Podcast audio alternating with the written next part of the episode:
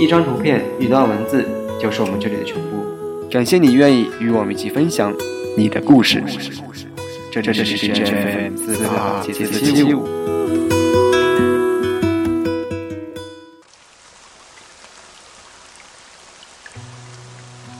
Hello，大家好，欢迎收听《图画有声》的第六期节目。圈子不同，不必强融。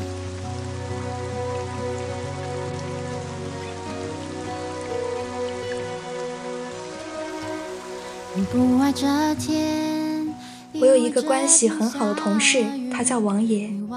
众所周知，王爷特立独行的风格简直让人沉醉痴迷。但很快，我就发现了一个问题：王爷在公司并没有那么多的朋友。于是我忍不住问他，是否觉得孤单？从家乡千里迢迢赶到上海，没有亲人，也没有朋友。时间被工作挤压的，谈一场恋爱都觉得奢侈。这样的生活，一个人真的扛得住吗？后来，王爷问我，孤单的定义到底是什么？把你置身于一群人中，跟着他们一起嬉笑怒骂，就觉得不孤单吗？所谓朋友，就是解决你孤单的工具吗？王爷一问，我竟答不上来。王爷说。只有无所事事的人才会觉得孤单，朋友是在志趣相投的领域不经意的偶遇，而不是为了凸显自己的人气而随意结识的群体。时时提醒自己，任时刻都不放弃，过得开心痛快就是人生最大的意义。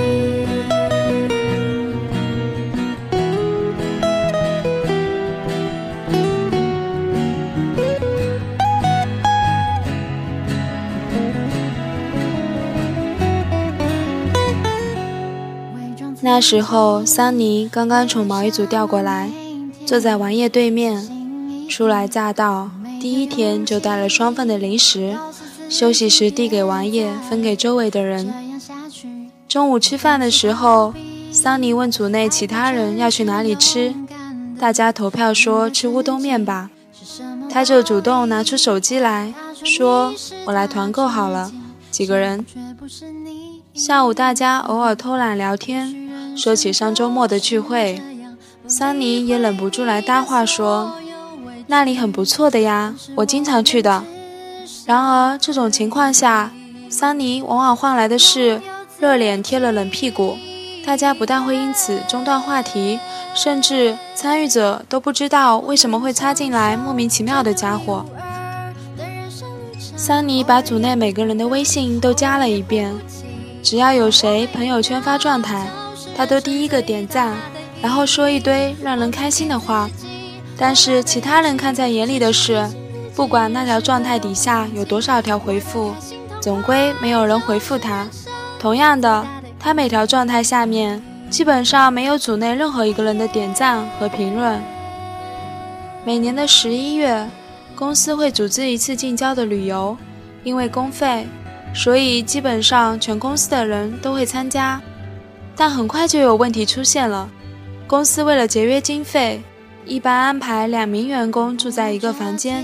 于是和桑尼分到一起的池慧很快就不开心起来。然而组内也没有别的人愿意和池慧换房间。于是池慧私底下和总务要好的妹子说，悄悄把名单换掉，就说之前的出了问题，需要重新分组。这种事情在办公室众人的口中根本瞒不住。桑尼很快从别人口中听说了这件事，最终桑尼自己跑到总务去，说当天有事，可能不能参加了。却还想继续我知道我不该这样，不回头地，不想放弃，倦了不想休息，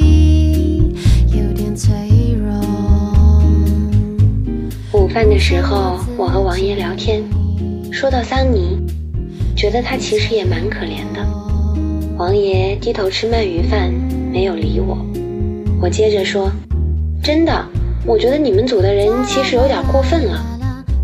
王爷咽下口中的饭，看着我说，可怜吗？他是把社交友谊看得太廉价了，哪能吃吃喝喝随便搭搭话就和别人成为朋友呢？虽然说感情的事儿要付出才有回应，但是付出之前如果连对象也不看，那就是自讨苦吃了。认识那些与自己价值观完全不同的人有必要吗？在他们每天谈论婚丧嫁娶的时候，我觉得和他们多待一秒钟都是在浪费时间。有些人可以被归类为朋友，但有些人仅能止步于同事，除了工作关系，我们没有别的交集。接下来的一个下午，我注意到，只要是有人叫桑尼做事，桑尼就会很开心的去帮忙。然而帮过之后，除了一句简单的谢谢，别人也并没有给桑尼太好看的脸色。原本在这样的情况下，每个人就只会做着自己的事情，在各自的轨道上行走，不会有谁特地为了某个人停下来，更不会有人为委屈哭泣的人递上一张纸巾。下班之后大组聚餐，名单里漏掉了桑尼，他只淡淡一笑说。没关系，我正巧约了人，就不去了。我因为事情没有做完，和领导说晚些去，最后竟不知不觉忙过了头。打卡下楼的时候，想着干脆别去了，给领导发了信息，打算去便利店买个面包，却发现桑尼坐在便利店的椅子上吃盒饭。原本我想上前打个招呼，谁知道却被一只手拉住。回头一看，正是王爷。他坐了有一会儿了，想必心情不好。你上去叫他，只会让他尴尬。王爷低声和我说：“我诧异王爷为什么会突然出现。”王爷耸耸肩说：“你知道我不喜欢参加那些乱七八糟的聚会，就去附近买了点东西，有点渴，进来买水，看见他。”如果我没有看错，桑尼无神的双眼有些泛红，他慢吞吞地吃着面包，时不时望着手机发呆。那天，我和王爷坐在便利店旁边，王爷和我讲了一个故事。他说，每个人都有犯傻的时候，曾有一段日子，他也一样。上大学那会儿，通过朋友认识了新的朋友，总觉得和他们是合得来的。却不料，别人私下根本没有把你纳入圈子里，有活动也好，有心事儿也好，你都不会被选为参与者。好多看起来的投缘，不过是逢场作戏。不要以为你掏心掏肺，别人就会善待你的友谊。有时候一群人聊的事情，其实你根本不感兴趣，但是还是想要插嘴去附和，以为别人会因此注意到你，其实到头来。全是自己在演独角戏。就让我在这里，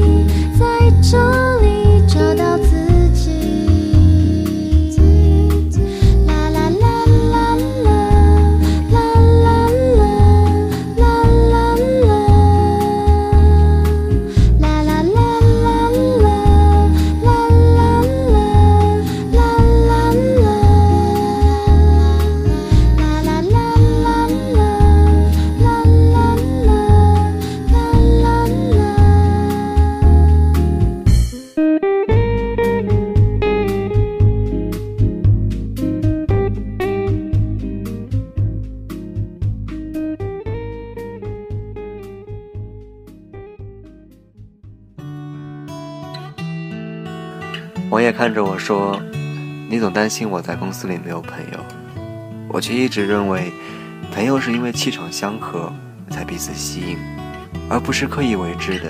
就好比我跟你，似乎从来没有举行特别的仪式，昭告天下我们是朋友了，但我们却依旧交往得很开心。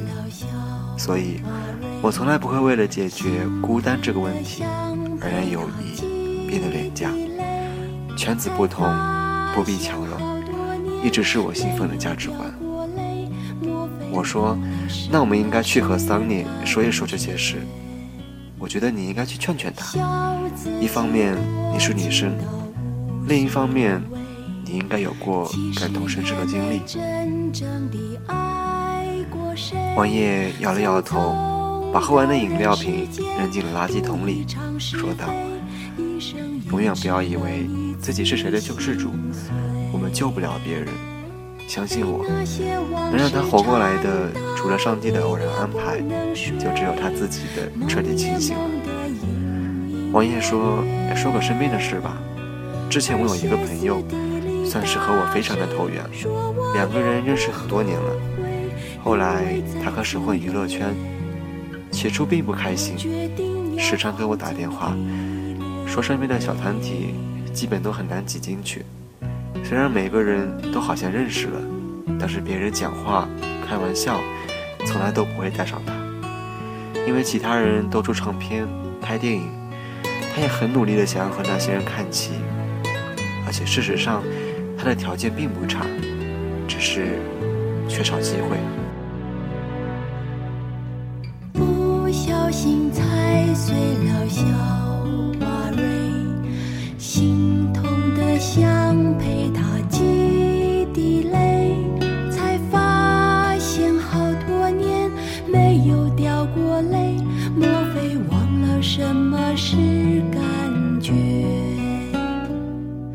机会到了，出了专辑，给圈子里的朋友都寄了一张过去，说是希望大家指点指点，其实。也是希望其他人在某些时刻能够想起自己。然而，唱片寄到后几乎没有回音。几个月后问起，对方才突然意识到自己好像确实签收过什么东西，但是却放在角落，根本没有注意。他也只是和善的笑，说着：“没关系，没关系，有时间听听就好了。”但是每个人都很忙，在你不够强大的时候。根本没人会注意到你。过了几年，风水轮流转，又有新人入圈，他也就成了前辈。或许时间对了，也或许他确实越来越优秀了，一下子跃居前线，很多人都开始注意到他。这时候，过去那些不把他放在心上的朋友，又开始和他交往起来，好像之前那些不在意和不重视。都没发生过一样，说到底还是自己底子硬了，也就不存在所谓的巴结和讨好了。王爷淡淡一笑，接着说：“他说起自己如鱼得水的日子，却显得格外平静。那些曾经看起来格外神圣的圈子，当自己真正踏进去之后，才发现一片狼藉。每个人都戴着伪善的面具。”做着两面派，诋毁着可能前一秒刚刚微笑聊天的人，最后抽身出来，回归自己，才明白其实一开始就不属于那些圈子。朋友说到底不是乞讨来的。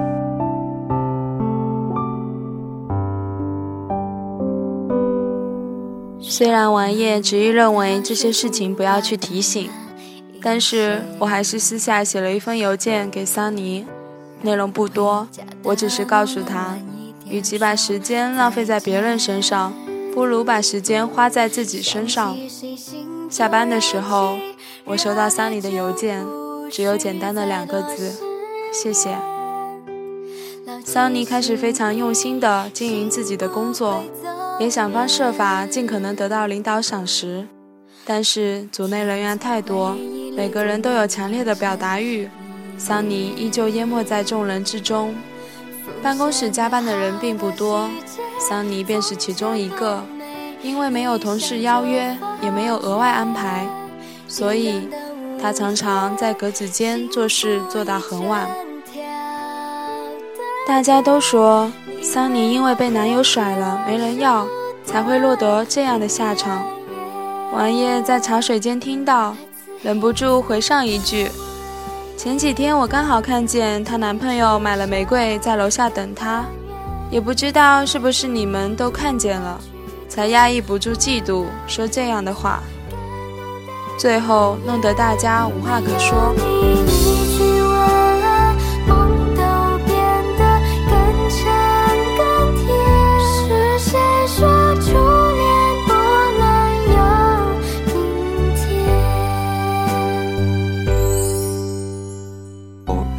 申请调组，但是人事部的同事告诉他，其他组没有人员的需求。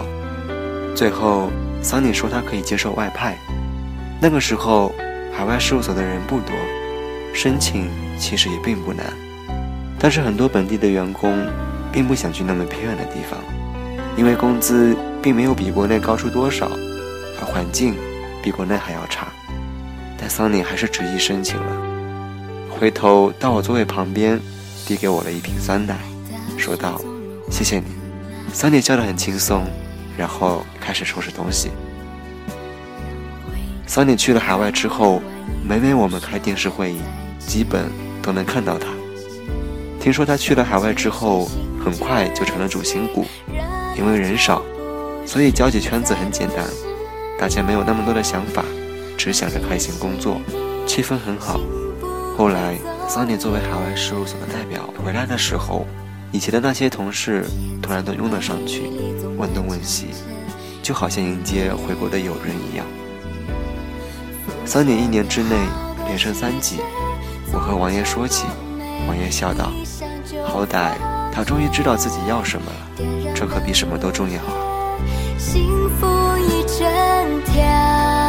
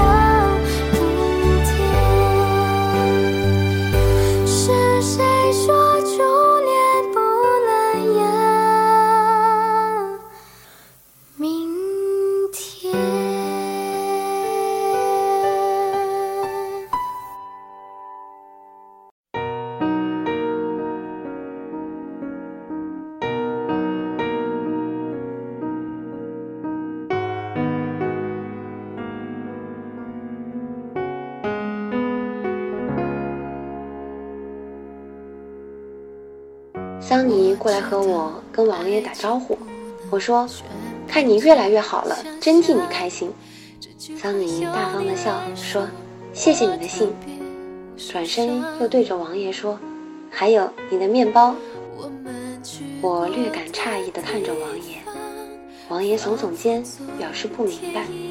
桑尼说：“虽然过去很久了，但是我还是记得那天我坐在便利店饥饿难耐的时候。”你递给我的面包，你说虽然面包比不上佳肴，但至少在饥饿的时候可以果腹，然后示意你手上也有一个。你或许不知道那一刻对我的重要性，在所有人都去聚会的时候，你愿意和我分享一个面包。虽然我们平时话不多，但是我知道你是把我当成了朋友。那时候我一直羡慕你的能力，后来才知道，原来你吸引人的。是你从不讨好他人而坚持自我的态度。桑尼回海外之前，给王爷发了一条信息，他问：“怎么样才可以真正的做到不计较呢？”王爷回了一句话：“强大到让别人计较你。”桑尼回了一个笑脸，他说：“他懂了。”就当是做了。美丽的一个梦。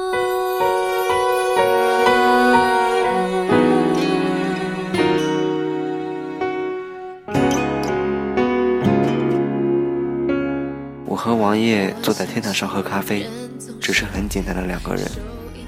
我们从来都不会媚俗的去讨好对方，也不会硬要融入对方的圈子。真正的朋友会因为你的美好接受你。而不是因为你的讨好和刻意才将你纳入交往的名单。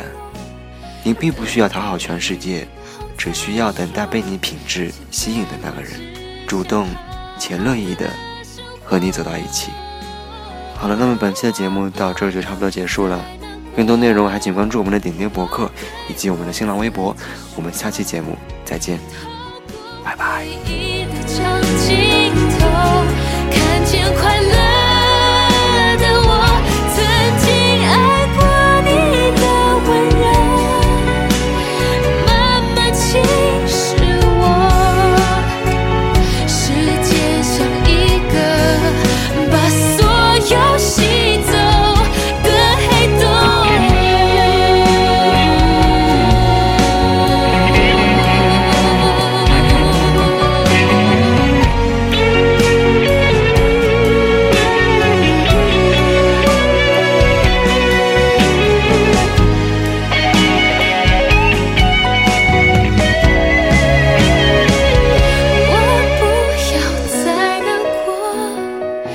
一点痛算什么？只是回忆的长镜头还看见